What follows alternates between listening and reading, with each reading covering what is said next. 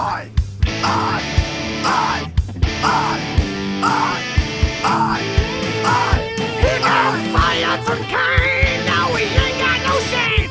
So we started a pod. A.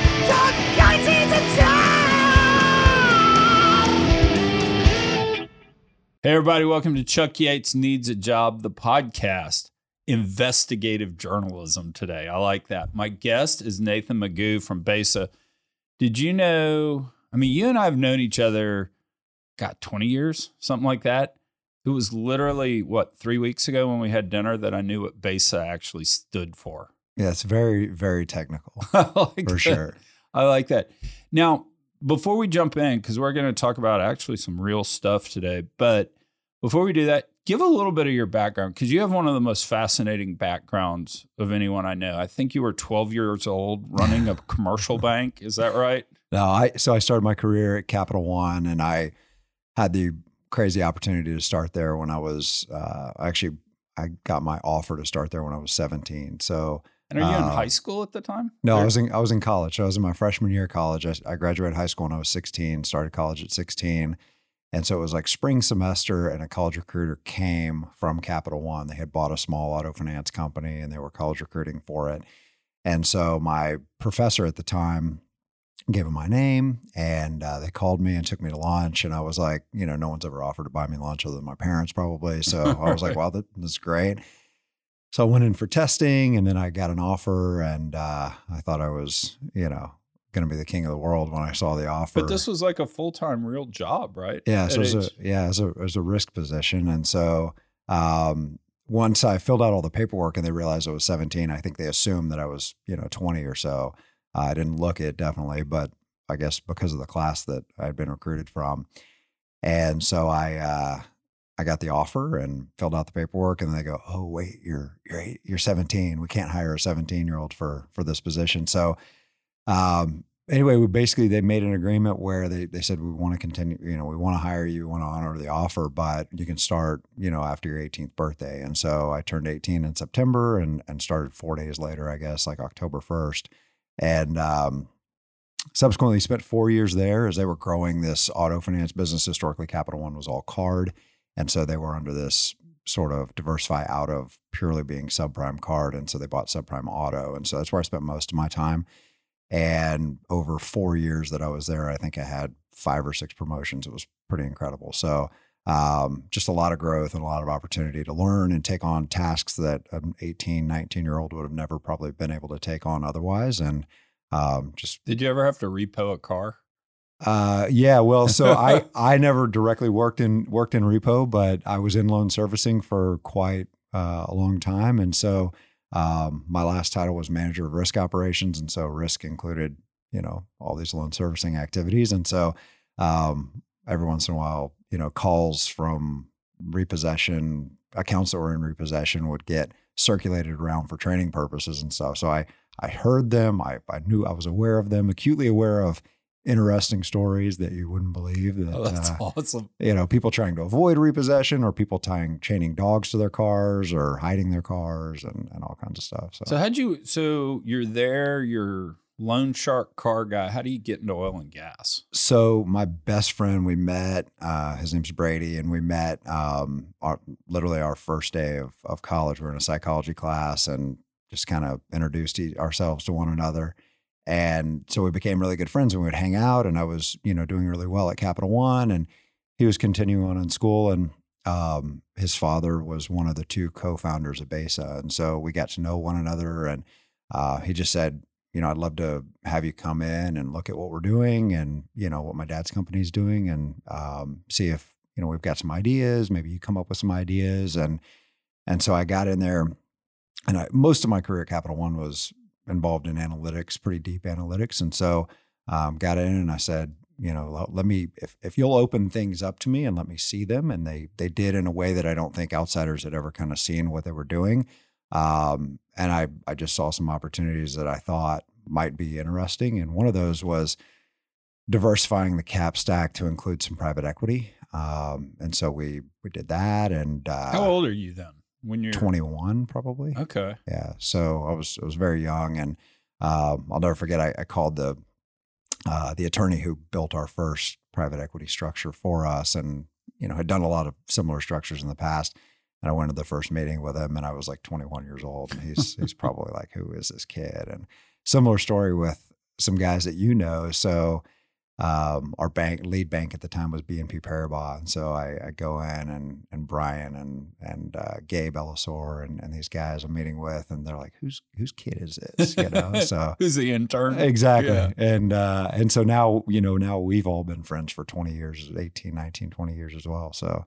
Uh, so that's how I got in the business, and then and then once I joined up with the guys and joined the Besa team, know, I love the business. There's a lot of opportunities uh, especially in what we do to get a hold of levers and move things that are meaningful um, and, and create value. And and so once I joined in with them, I just over time took on more and more that I had no experience with. But you know, whether it be marketing or hedging or you know whatever the case may be, um, electricity, something we're going to spend some time on today. Was one of those things. So it didn't really fit a bucket for a geologist, an engineer, a normal kind of technical oil and gas person. Um, and really, it's just something that someone needed to pay attention to and learn because it was our largest portion of our LOE. It represents 50% of our, our operating costs in the field. So, I've got a whole soapbox that I'm going to do something on this summer because I think one of the biggest problems we have recruiting people into this industry, and you're like a poster boy for it, is we have this whole thing about tenure.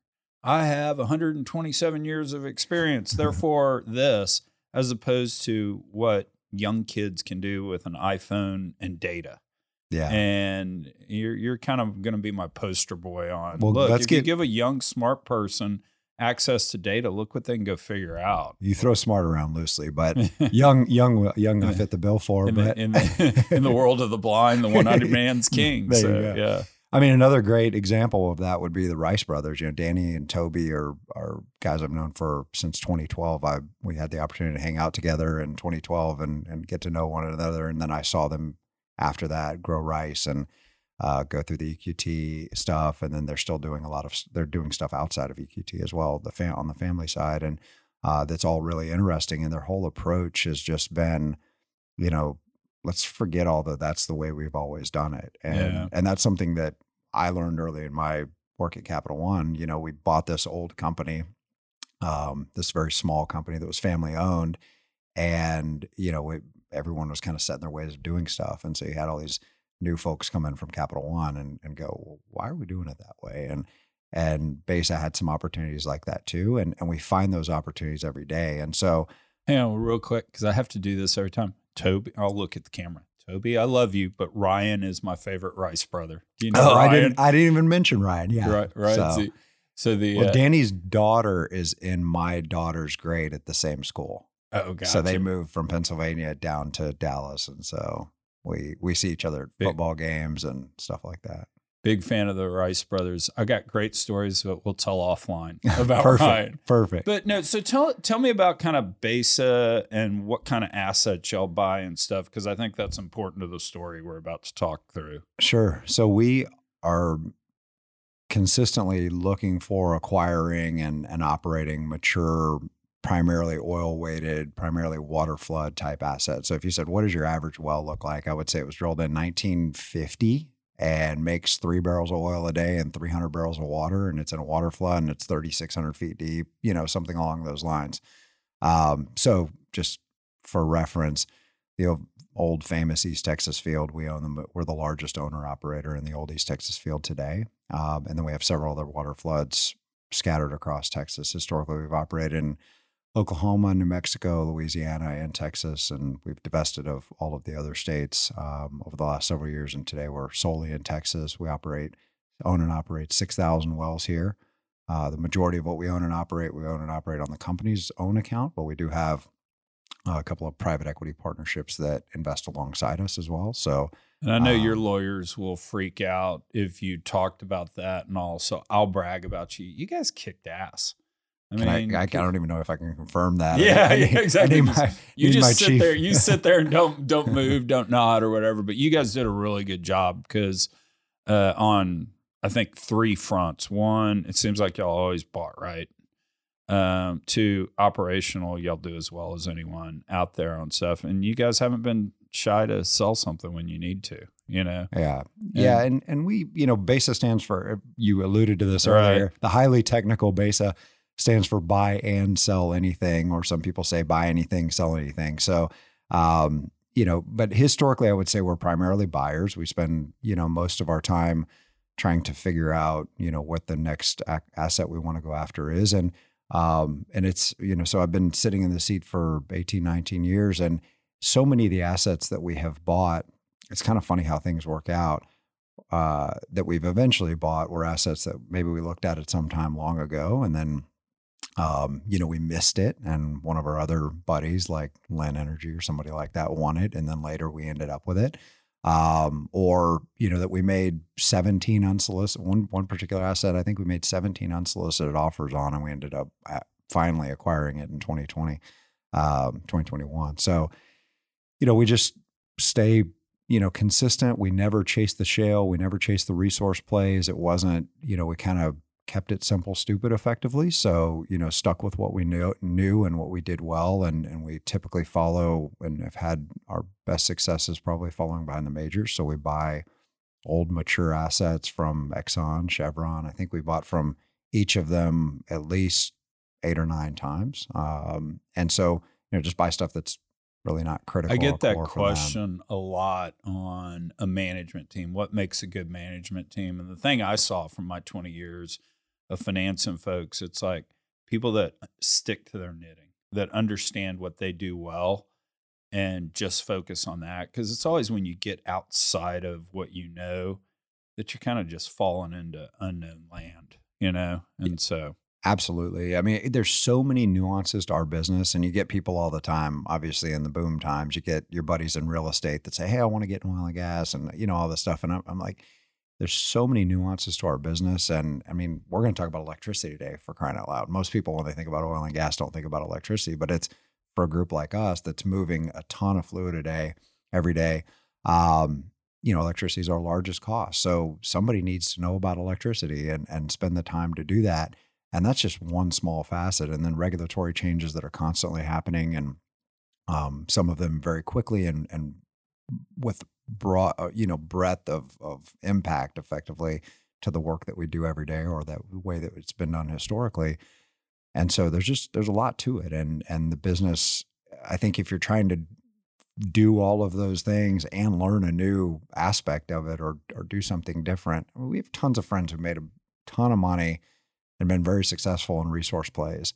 And I mean, I look at buddies like Gabe Ellisor. I mean, they Three Rivers, they Right. killed it a couple, three times in a row, you know? And so sometimes you, you sit in your seat and you go, gosh, we should have done that. And, and some of those deals we had opportunities on. Um, and we've seen deals that we passed on because they were resource driven opportunities. And then somebody else bought them for X and sold it for 4X three years later. And we go, Right. you know, dang, we should have, we should have done that. But you see that in the casino a lot too. exactly. I, should have gone to play blackjack or shoot craps with him. So yeah. Right. No, so at the end of the day, you know, for us, it's ev- everything we do is to try to, you know, buy assets that we know and understand, um, and then we and we try to manage out as many of the variables as possible. So we have a very active hedging strategy that starts with every time we acquire an asset, we we hedge at least fifty percent through our forecasted payout plus some return. Uh, Right. So we we have a rate of return target, and so you know, we're often buying an asset and hedging 50% of the production for five years, six years.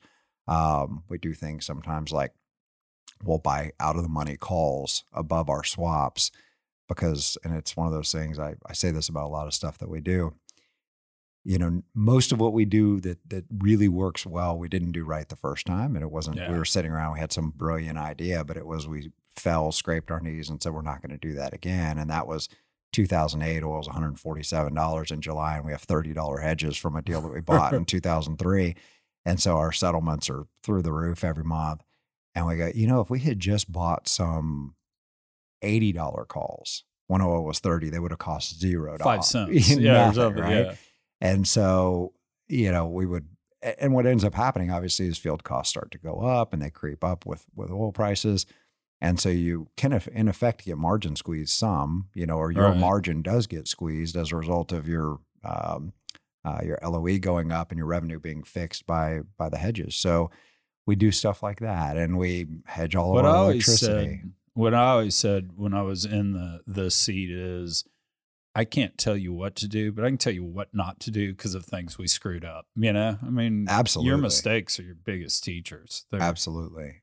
So And- let's do this. Let's because you and I went and ate dinner what about three weeks ago, four weeks ago, and you told me a story, and I haven't seen anything in the press on this.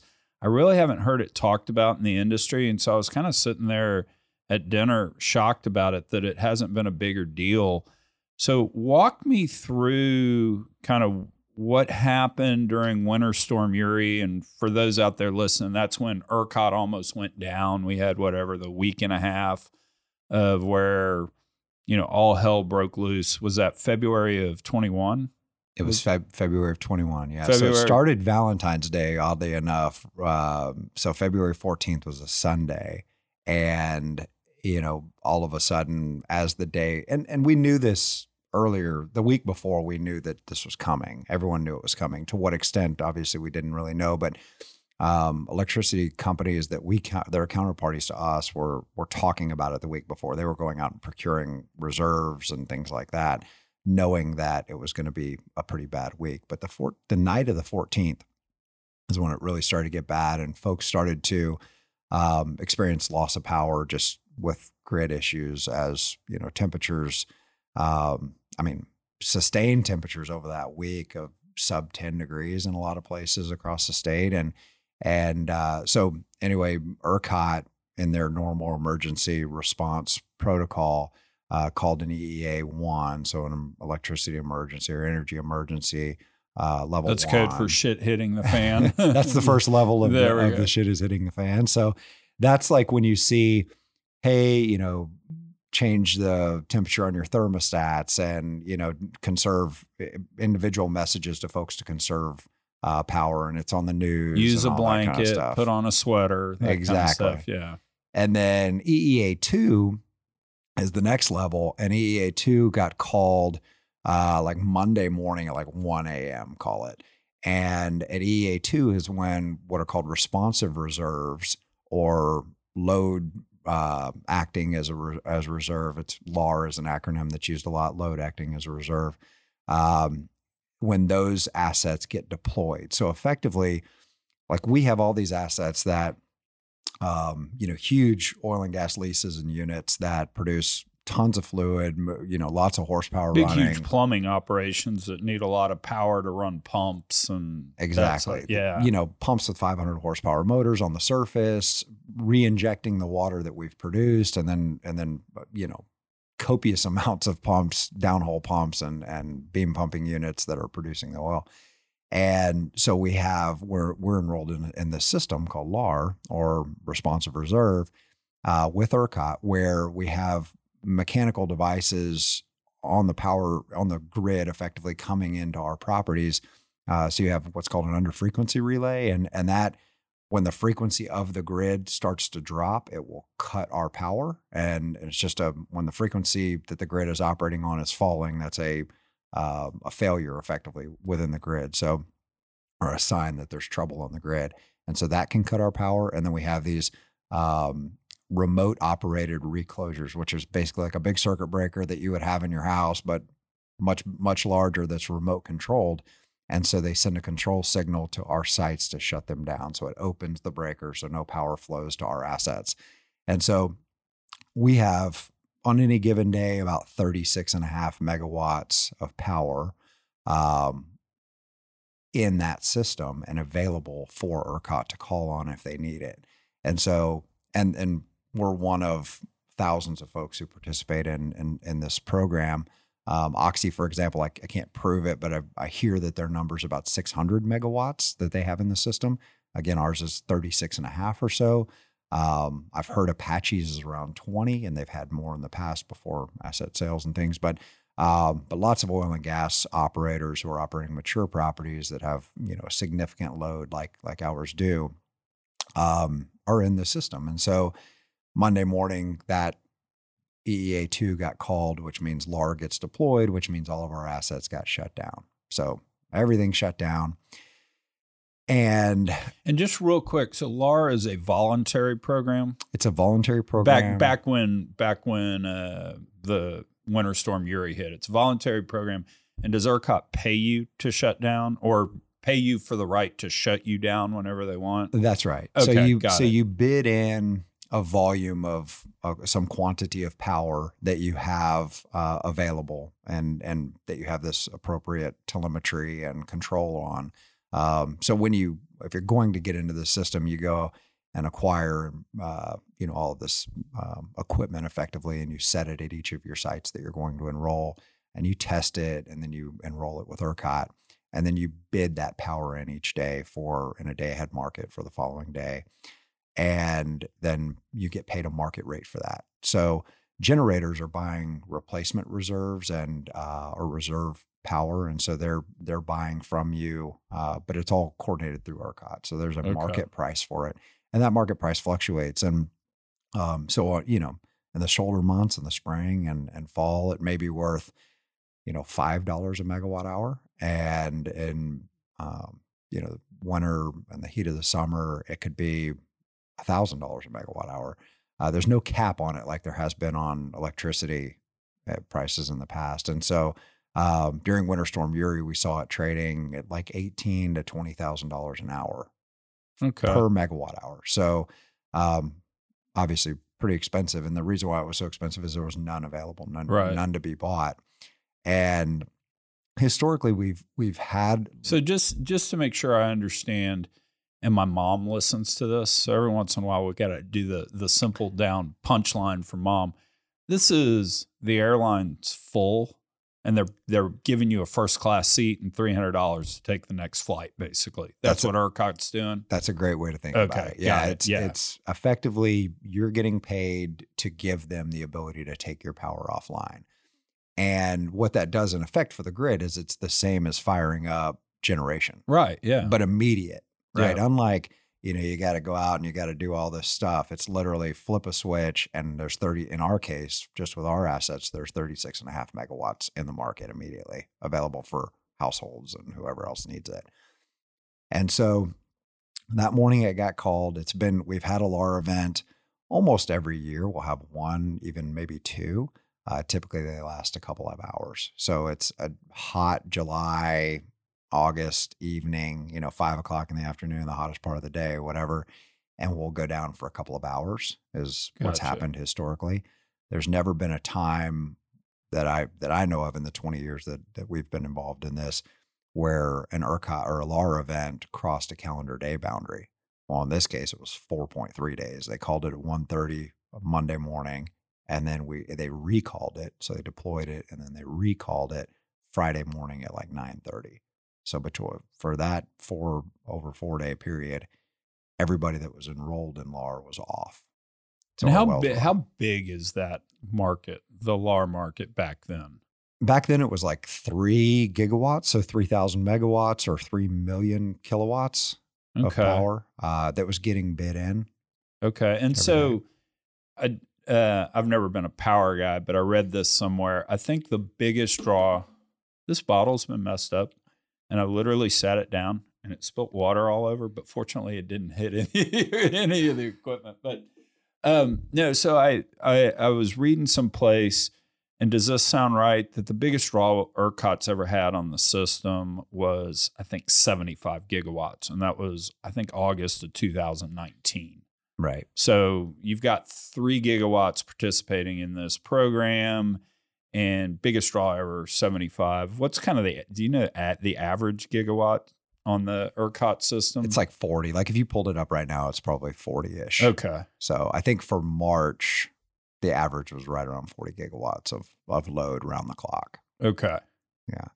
So three out of 40, I mean, you're what, seven, 8%, something like that. So, um, so it's a meaningful amount. And, and, you know, at the end of the day, if uh, what we heard it consistently and, and it was all over the news and everything else and all the reports, UT put out a report, University, University of Houston put out a report, comptroller's office has a report. There's lots of reports on what happened during Winter Storm Right. Uri. And pretty much everyone points to that the grid was minutes away from complete and utter disaster that might have taken, you know, a very long time to recover from. You hear weeks, months, whatever. And so we can't fathom what it would like, what it would, what that would be like for our grid to be down for months. Right. You know? I know. I mean, what do you do? So, um, so this this is in my mind, and, and I think historically the pricing. I mean, people are willing to pay for this, right? So it's worth something. It's valuable. It's uh, at the end of the day, the ERCOT's job, and as indicated by the R in ERCOT, is reliability of the grid, right? And so this is a tool that helps enhance the reliability of the grid. It, it gives you, you know, all these folks that are running consistently. Our load, the shape of our load is flat, right? These pumps run twenty four seven. Right. They don't they don't care whether it's hot or cold. They run. Right. Right. They don't care if it's It's not an office where the lights are on or whatever. Yeah. Exactly. So it's a perfect. It's like base load generation, effectively. Yeah. It's always there. It's always available. They flip a switch and they have our load into the grid to give to somebody else who needs it more. And I think we would all agree that during Winter Storm Uri, there were plenty of people that needed it more than oil producers right. at the end of the day. And so, I mean, look, it, it cost us a ton to have, you know, all of these assets down for four and a half days. And, and it's not just the cost of the lost production, it's the cost of the failure of the equipment from being down. The equipment wants to run, it runs best when it's running consistently. And so, Well, what what does the temperature do? Because I mean, at the end of the day, stuff comes out of the ground hot, but I mean, it, I know at my house I turn on a faucet to keep the water running during a freeze. So Right. So similar similarly in our case, you would want things to run. So if if you're not running, as, as you alluded or mentioned, you know, the water's coming out of the ground. In our case, let's say it's 105 degrees. Um, it's moving through the system pretty quickly. So in a lot of cases, we're moving a hundred times the amount of fluid that we're actually uh, relative to the oil production that we have. And so we have fields that are producing hundreds of thousands of barrels of water a day. one percent water One cut. one percent oil cut. Yeah. Oh, okay. Yeah, yeah. yeah. So if it was one percent water, Water cut, cut, yeah, yeah, exactly. we, we could be shooting this on the back of a yacht somewhere. But Right. um, but anyway, so we're moving lots of fluid, and the fluid's moving through the system very quickly. It's not sitting in any one place very long, and it's salt water. So um, obviously the well, maybe not obviously, but Yeah. but salt water uh, has a much lower freezing point than than fresh water. And so we always think, like we all learned in school, standard 32 degrees uh, for freezing water. But most of the salt water that exists in the oil patch is uh, probably around 12 to 15 degrees would be the freezing point. And so to get from 105 degrees that's coming out of the ground at to sub 12, it's going to have to sit somewhere for a while. Um, but just flowing through pipes for, you know, a few hundred yards here and there and through a pump and right back out into the ground, um, or sitting in a tank that turns over five, six times a day with, you know, fresh hot Right. water coming in all day. Um, you know, if if everything is running, everything works. And then the areas, so we have production outside of ERCOT in Texas. ERCOT covers about 90% of Texas. And then you've got areas in East Texas and in the Panhandle and El Paso that are not part of ERCOT. And so our, our properties that aren't part of ERCOT aren't enrolled in LAR and um, and ran the entire time and nothing broke, you know. Um, but the properties that are involved in LAR or enrolled in, in LAR that were shut down, you know, all this water sits in these pipes, freezes, obviously. We were definitely sub 12 and 15 degrees for some period of time. And as it's freezing, then you get into the same issues that you'd have in your home. The pipes break, headers, you know, all of the equipment um, has the potential to fail as a result of, of this water freezing and, and going through that process and then thawing later. And so we didn't lose. I mean, we were very fortunate. We didn't lose a ton of equipment, but we're we're almost guaranteed to lose a couple of pumps every time we go down. When I say pumps, I'm talking like electric submersible pumps, so downhole pumps Right. that um, you know, 30, 40, 50,000 dollars a shot plus labor, rig time, et cetera, to replace them and then lost production. And that just happens because these Yeah. pumps don't want to be shut off abruptly and then fired back up after sitting there. And if you have any kind of suspended solids in the fluid column that settle down the fluid column as it's sitting there back into the pump, and then you fire it up and just doesn't doesn't work out always the best. So uh, so we want to run, but there's a the economic value of being enrolled in LAR offsets the the opportunity that that we could lose some equipment here and there, and it's typically never been more than for a couple of hours. So uh, the lost production hasn't really ever been that great. In this case, obviously, four and a half days or 4.3 days it was. It was a Yeah. different deal. But um, so we go down and. but but ERCOT needed the power then. I mean, Absolutely. they, they they really did. And so, do you have any idea, kind of magnitude wise, whether it's you going down or everybody in the LAR program going down, what that kind of meant in terms of other people that got to use the power? Whether that's I don't even know what we'd talk about, households or something like that. Yeah, there's so there's some metrics that are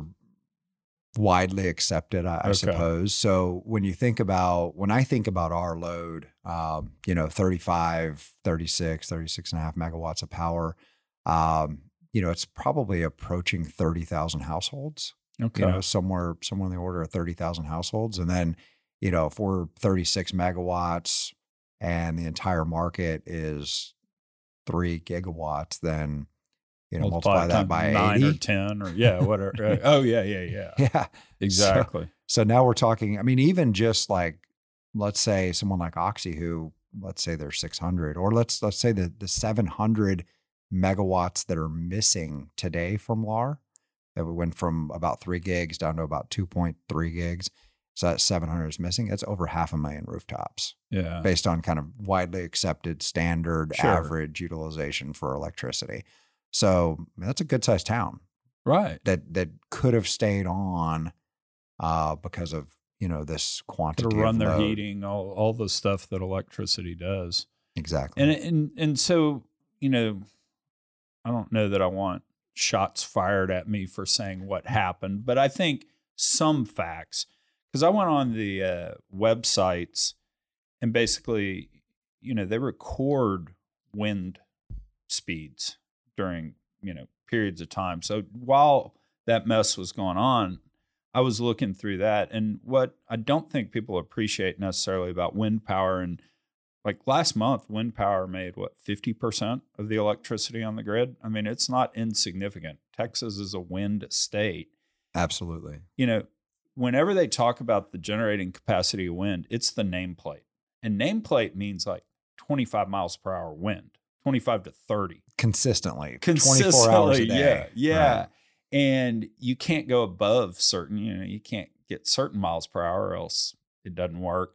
And I think to even produce a little bit of electricity, it's got to be at least 10 or 12 miles per hour. So you kind of have this spot. So one of the things I did is I went and looked at Amarillo, Abilene. I'm forgetting the name of the, the of the the county that's kind of just west of College Station that has all the wind power in it, and then the largest wind power developments in South Texas, and and so I looked at all that, and if you look at kind of because they give you eight hour blocks of wind average speed, there was only one or two eight hour blocks in any of those areas where the wind speed was above 12 miles per hour. So you, you had kind of the shutdown of wind. And I'm not trash, I promise I'm not trashing wind on this. I'm just saying that was a fact. So wind didn't show up. I think another big measure that happened is natural gas has water in it and it froze. So we just didn't have the natural gas production that we normally have.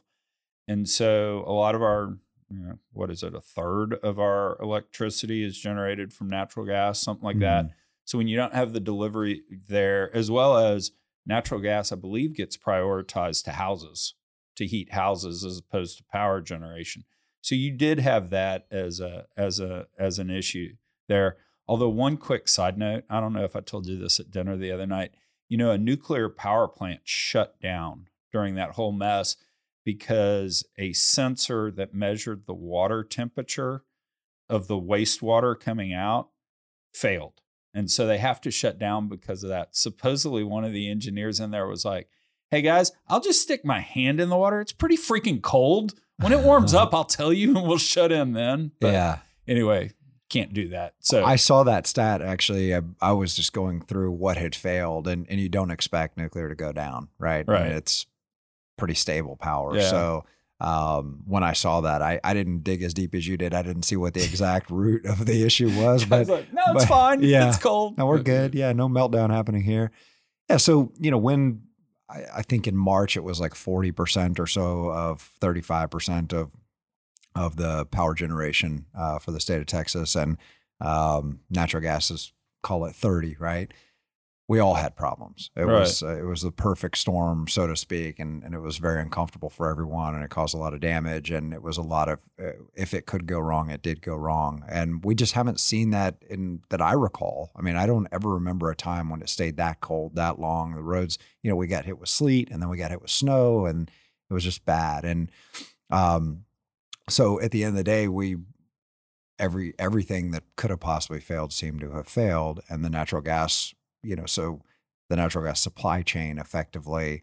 Um, in in my opinion, I mean, I I saw very little in terms of news about the wind side. Right, I knew it had happened because Right. I, I see you know, ERCOT has an app that's pretty great and it shows real time. You can see um, pretty localized where low, uh, you know, real time power prices are, and it's Right. an indication of uh, congestion on the grid and demand and load and all of that.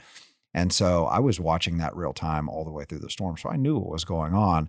But the news that I heard after the fact was the natural gas supply chain failed. Right. You know, it wasn't these windmills were you know Right. covered in ice and not you know wind wasn't blowing. So Well, it's, Um, it's that they weren't winterized. That was the problem with wind. You know, Right. it's that those greedy energy companies didn't winterize, and it was just like, no, there's really no wind. There's no wind. Yeah, well, I don't know how you how you adapt for that, but um, so you know the I what we saw very very quickly. You know, within 120 days, there was legislation passed.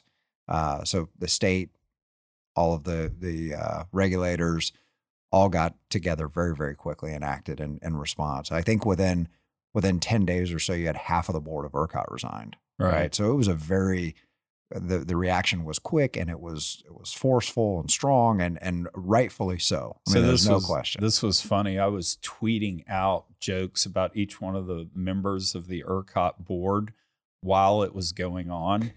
and they shut down the website so that I couldn't access who the board was anymore. Now, I think they were just doing that as a matter of fact, but I like to say my tweeting Your brought tweet- down brought down the ERCOT website. yeah, to ERCOT.com slash board of directors. Board of directors went away. Bye-bye. But uh, yeah, no, I- it was. Uh, so I went to the new chairman, and I'm blanking on her name. Actually, a week before had had been named chairman, and she had posted on LinkedIn. I'm so grateful to join a world class organization. I was tweeting stuff like this aged well, and you know, yeah. and everything. But no, so Senate Bill three, I think, was was the legislation that came out, and this is the guts. This is the punchline of what we're talking about today. Because, like I said, I have not heard much of a story about this. But what did Senate Bill three do? And then let's talk about the unintended consequence because I think this is really important. Yeah. So as as I mentioned, this this happened very quickly. Senate Bill three um, and House Bill thirty six forty eight were passed. You know, within four months of of Winter Storm Uri, and and actually, I think June eighteenth is when uh, the governor signed um, those two bills, and so they directed that effectively all of these state agencies who have some interplay here, whether it be the Public Utilities Commission of Texas, Railroad Commission, um, et cetera, that they were directed effectively to do things to ensure that the reliability of the grid was improved. And, and that included um, ensuring that the natural gas supply chain was intact and winterized and uh, things that we've never really talked about or thought about as natural gas producers anyway, Right. you know. And so um, so that came out. The the Railroad Com- Commission had its marching orders effectively from the legislature now, and um, and so then they acted fairly quickly to try to accommodate with rulemaking uh, that would that would prove out to that end effectively or that desired objective. And so um, so they went to work and they wrote some some rules to do so. And so um, effectively, you had the Railroad Commission saying with with quite a bit of pressure from the legislative bodies to say, hey, we've got to do something here to ensure that natural gas flows. It gets through process, it gets from the wellhead through processing and to generators effectively, regardless of temperature. And so there's this supply chain map, there's a critical infrastructure map. Uh, and one of the things that that came out of it, well, there's a few things, but one was that natural gas producing properties, whether it be a natural gas well that makes more than 15 MCF a day, or an oil property, an oil lease that makes more than 50 MCF a day, they are now deemed critical. So that was the effective result. And part of that process is that if you're an operator of a, a property that meets those tests, then you have to file semi-annually, you have to file a form with a railroad commission designating those assets as critical. And so it's called a form CID. And so the first of those forms was due a couple months back, and then I think the next one's due in September. So right now we don't have this this critical designation, critical supply chain map to know if our assets are on it. That's forthcoming, um, and we don't have the rules necessarily for what does winterization mean. But we do know that our assets are critical, or or they are or they qualify for an exemption. And the exemption would be that they are a natural gas well that makes less than 15 MCF a day, or an oil lease that makes less than 50 MCF a day. Let's real quick for mom's sake, you know, a typical brand new horizontal well, a third or 40% of an oil well's production is associated natural gas. Right. So it's not binary, mom. It's you you have natural gas and oil coming out of the same out of the the same well. Water floods, even though we're talking 1% oil cuts and you know you're moving a ton of water you've got your skim in effect skimming the oil out of it they still make natural gas they still make a little associated Yeah. natural gas. So we're not, you know, our wells are making a couple MCF a day here and there, you know, and that sort of thing. So, um, and the reason why they brought in the oil lease designation was to recognize that, especially out, you know, in the resource resource plays, you've got these huge wells that are making a million cubic feet of gas a day, right? And they're making a bunch of oil, but they are making, you know, a significant amount of natural gas. So they're designated oil wells on oil leases by the Railroad Commission. And so that's why they lumped or they brought in this bucket. Makes total sense. Everyone's cool with that. It's the threshold that becomes problematic and then that there's no other test. And so that's kind of where we'll go. So you look at our our properties, ton of electricity demand require or load required to move all of this fluid. The natural gas production is very very small. We have we have single singular oil leases that make that have 500 wells on them. So, you know, you have 500 wells and you're making a little bit of natural gas here and there. You're using a ton of electricity to run the 500 wells and then, you know, the three, two or three big horizontal pumps on the surface to put away the water, to re-inject the water, uh, the produced water. And so, um, you know, really in, in my mind, and this was the conversation that we were having at dinner, is the best test is an asset should be critical if the value of the natural gas when converted to electricity is greater than the load that the that the asset has or you know effectively the load that the asset creates in terms of electricity usage and so it, at the end of the day if if our asset can can make you know one megawatt of uh, of natural gas value and when converted to electricity it can make one megawatt a day or one megawatt hour let's say of, of electricity but we're using 30 megawatt hours you know you would think that you would That's want minus 29. I learned that. I learned that. In, I learned that in third grade. So the grid's down 29 megawatts in that situation. Right and so you would think that you would not want that asset to be critical and and, And does critical mean so? Does critical mean that it has to be producing when, in in effect when the shit hits the fan? Right. And the the intent is to say if an asset is deemed critical, then the, all of the utilities, the grid will ensure that those critical meters effectively continue to receive power when others don't.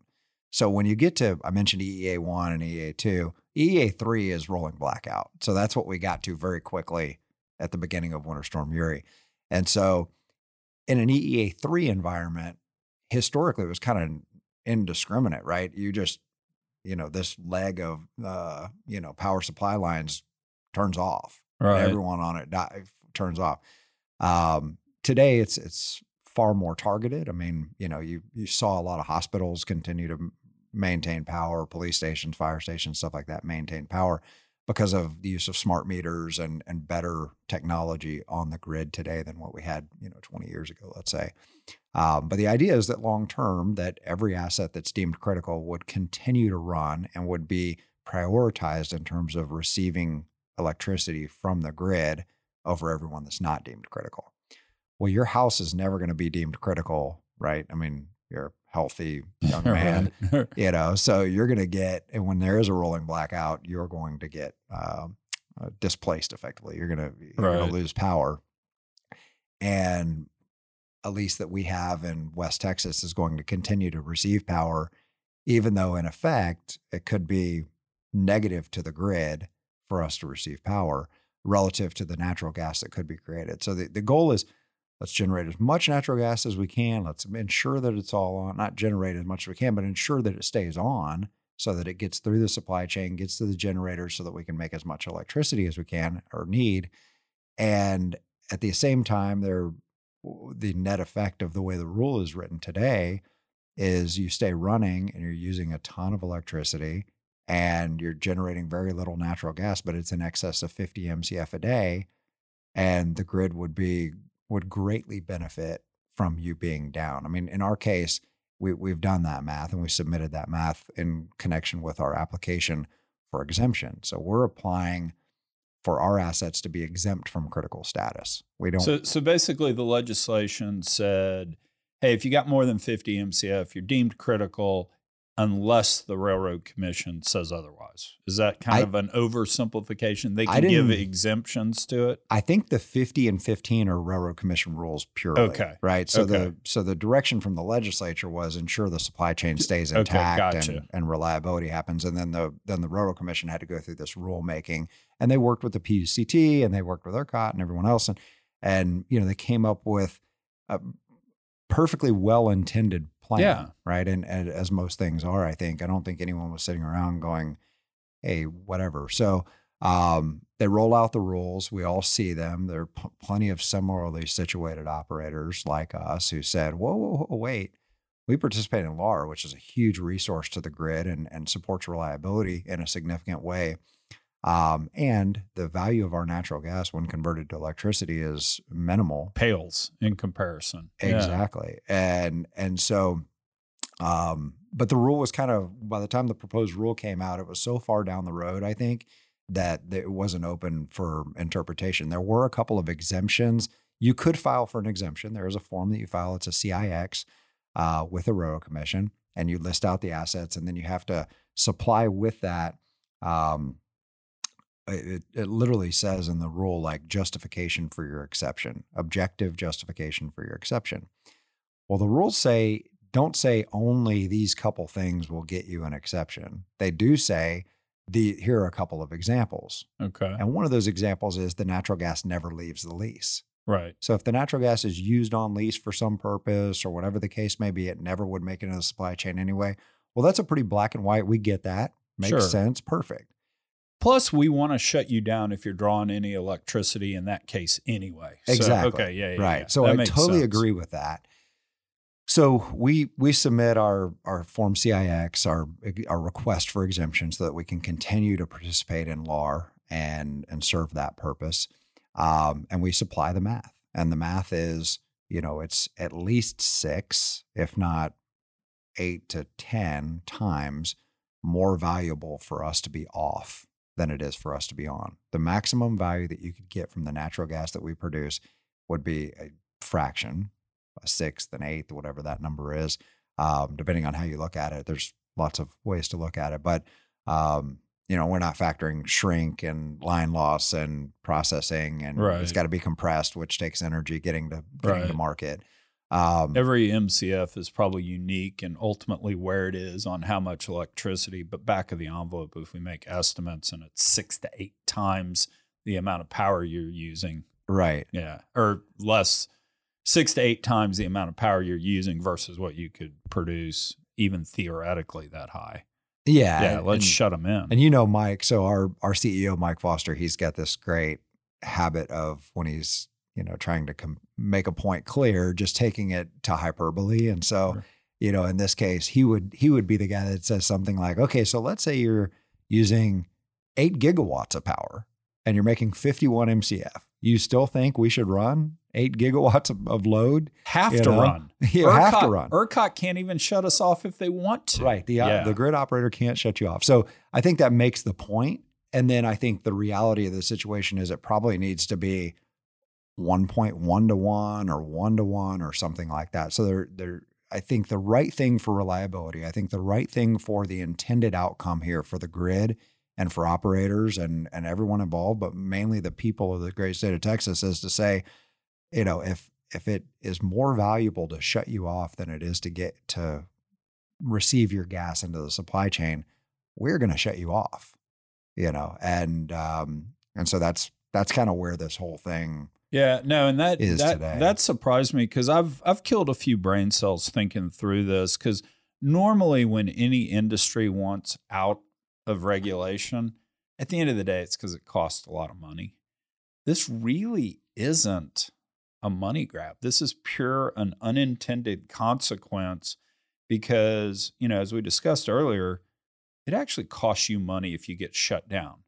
Now, if you can participate in LAR, you get paid back and all, but over 4.3 days, that's not a, enough of everything for you to want to be fighting against this. It really is just one of the things that I don't think the Railroad Commission sat down and thought through. Okay, there are some assets out there that just use a lot more power than they could generate. Right. And and I'm I'm sure we, we talk about this all the time and different things. You you try to paint the brush to get the objective met. And there's always going to be nuances that are missed, I think. And and this is definitely one of them. But um, because I don't think I, I don't think when laid in front of them, I mean we we filed for a hearing. I can I guess I can disclose that, but we filed for a hearing uh, with the Railroad Commission to um, to uh, object effectively to their denial of our. So play that forward. We applied for the exemption from critical status, and we were denied. And and what we heard in the denial was effectively, you know, your gas do, does leave the lease. So Right. these couple little exemption that were kind of stated known example exemptions, we didn't meet one of those two. Um, and so our objective evidence that we put forth, which was the math to say the electricity value is far greater than the natural gas converted to electricity value. Um, I just don't know that it was even considered. There were um, hundreds of these applications filed, and so and from what I've heard, I'm not familiar with anyone who's had theirs approved for exemption yet.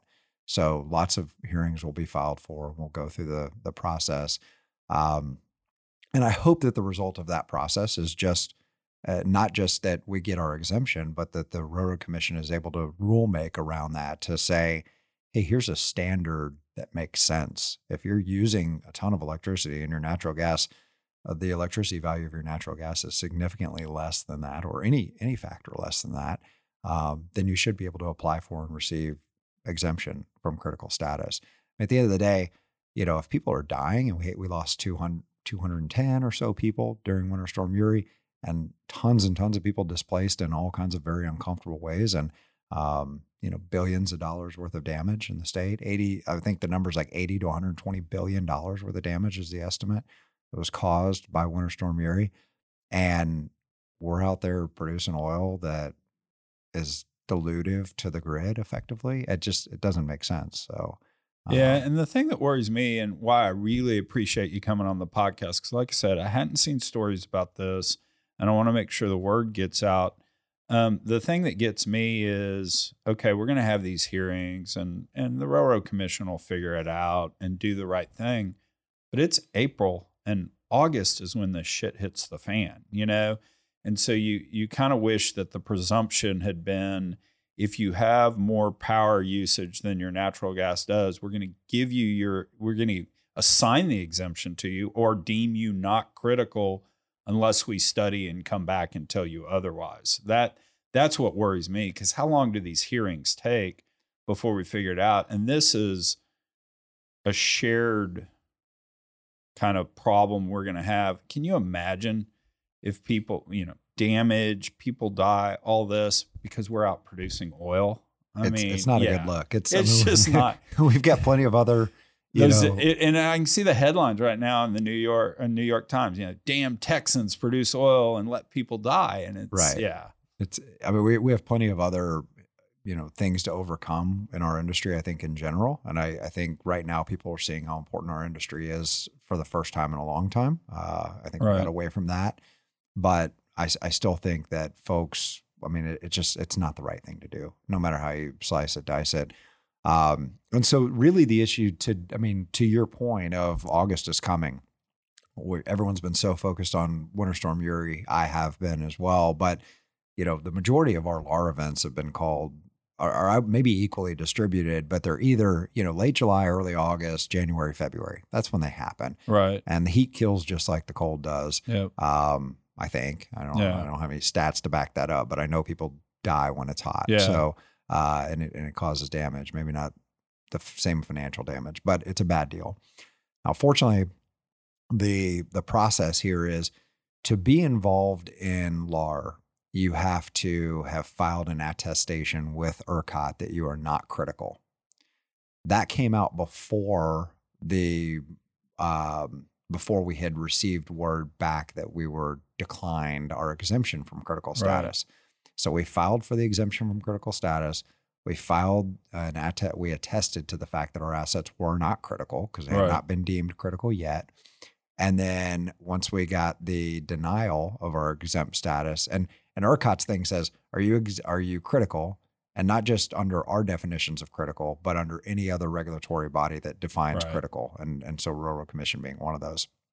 And so, um, you know, so we go through this this process, we get denied, and then so long as you filed for a hearing, you're able to continue to participate in LAR until there's some definitive answer that you are critical. Ken Lay is technically not guilty of all of all of the stuff because he had appeals left. But go ahead. exactly. Yeah. So so until there's some final Right. unappealable whatever, right? right. Um, so I mentioned earlier, you know, the the universe of LAR, which doesn't represent the whole picture here, but it's a significant piece. I think It's think. a proxy. We can use it for a proxy. so it was three gigs. It's 2.3 gigs now. And that's just because a lot of people have gotten out because they didn't want to go through that process. I'm actually working towards an asset acquisition today where the folks who are operating that asset knew they were selling the asset. They weren't going to go fight for exemption. Exemption. And it's a it's a historically LAR participating property. So it hasn't participated in LAR since the end of the year because of this process. So there's a lot of folks out there in that boat. And then you've got all the other folks out there like us who have filed for exemption, who have now filed for a hearing and are still participating. My question is what is that? Three goes to 2.3. What does 2.3 go to if we all definitively hear back that we don't get the exemption? Because, because I mean, like we were saying earlier, I think the biggest draw ever has been 75 gigs. If it's a gig or two, that doesn't sound like a lot, two or three percent. But man, when the shit hit in the fan, those are real molecules that need to be part of the real electrons that need to be on the system at that point. And so, If Yeah. you were if you were half a half a gig short and you had access to a gig, you know, or you had access to, you know, 501 megawatt hours, you'd or 501 megawatts of load, you'd pay anything for it. yeah, You know, if it meant the disaster that we heard almost happened back in February. Um, you know, I mean, what what would the state have paid for that incremental unit at that point yeah. to No, avoid to avoid all of that? that's that's absolutely right. So Nathan, you're really cool to come on and tell this story. Hopefully, we'll get some publicity about it, and some rationality will take over kind of this process. Because as I said at the time, I don't know what's more embarrassing. Is it being the hub of the energy business and we can't run a grid, or is it we're Texans and we can't run a grid? So let's run a grid, guys. Yeah, I agree completely. That's that's the situation where there's an opportunity. There's a great opportunity here to do Yeah. the right thing. I think that will result in better reliability for our state, and you know, so we just need to work this process through. And this is pretty technical, like kind of nerdy stuff to talk through. There's lots of other things we could have spent our time talking about, but I feel like and, it's and, and in defense of the Railroad Commission, because they do get bashed uh, a lot, but in defense of 'em, this is second lo- second order type effects that, quite frankly, I didn't appreciate just hearing about the legislation and you until you told me, hey, what about this? This is getting caught up in it. So Yeah, it's a big deal, and it and they were. I mean, we're all under significant pressure. I think anyone that has any role to play there is under significant pressure to do the right thing, and that I I don't question their intention at all. I don't question the legislature or the legislators' intention at all. Um, just one of those things that I wish that as it was going through the process that you know, maybe industry or or whoever could have provided some more guidance to say, hey, hey, hey Hey, guys, what about this? hold on. Yeah, because it it could represent of that three gigawatts that we originally we had in last year. I mean, I think I think it's very fair to say that it's probably half or better of that. That if this continues on the way it's been interpreted so far, would be lost from the system. So yeah, totally. So we have to end it on this. I don't know if I told you this the other night at dinner, but my dad goes out and gets solar panels and Tesla batteries on the house. And this is a couple of years ago. And I'm like, Dad, that's great. But how much did that cost? He goes, $125,000. But I never have to pay for electricity again. And I go, Okay, Dad, what's the payback on that? And he goes, 12.3 years. I'm like, dude, you're 80. I mean, I go, nobody wants you here more to see payback than Yeah. me, but you're 80. And so It's anyway, extreme buying green bananas. yeah, right? exactly. so during winter, uh, Storm Uri, I didn't think my house would ever get shut down because I'm in the middle of the police department, the fire department, and the hospital. Of course, grid goes out, power gets shut down. I'm freezing. I show up to my parents' house. I got my cat in the cat carrier under my arm. I walk in I sit down in my parents' you know 75 degree house because mom likes it hot, and uh, dad whispers under his breath. 12.3 year payback doesn't sound so bad right about now, does it, Chuck? So- So how were they? Was it the batteries they were? yeah, yeah. So, Relying so, so, so basically, you know, the the sun was out those days. So Okay. dad's generating electricity. The batteries will basically run the house for two days. Okay. Yeah. The so sun wasn't shining in Dallas. You guys had a little bit. we had we had a little bit of sun down in Houston. Houston. So anyway, Nathan, cool. thanks for coming on, dude. This no, was thanks really for having good. It's great to hang out. Absolutely.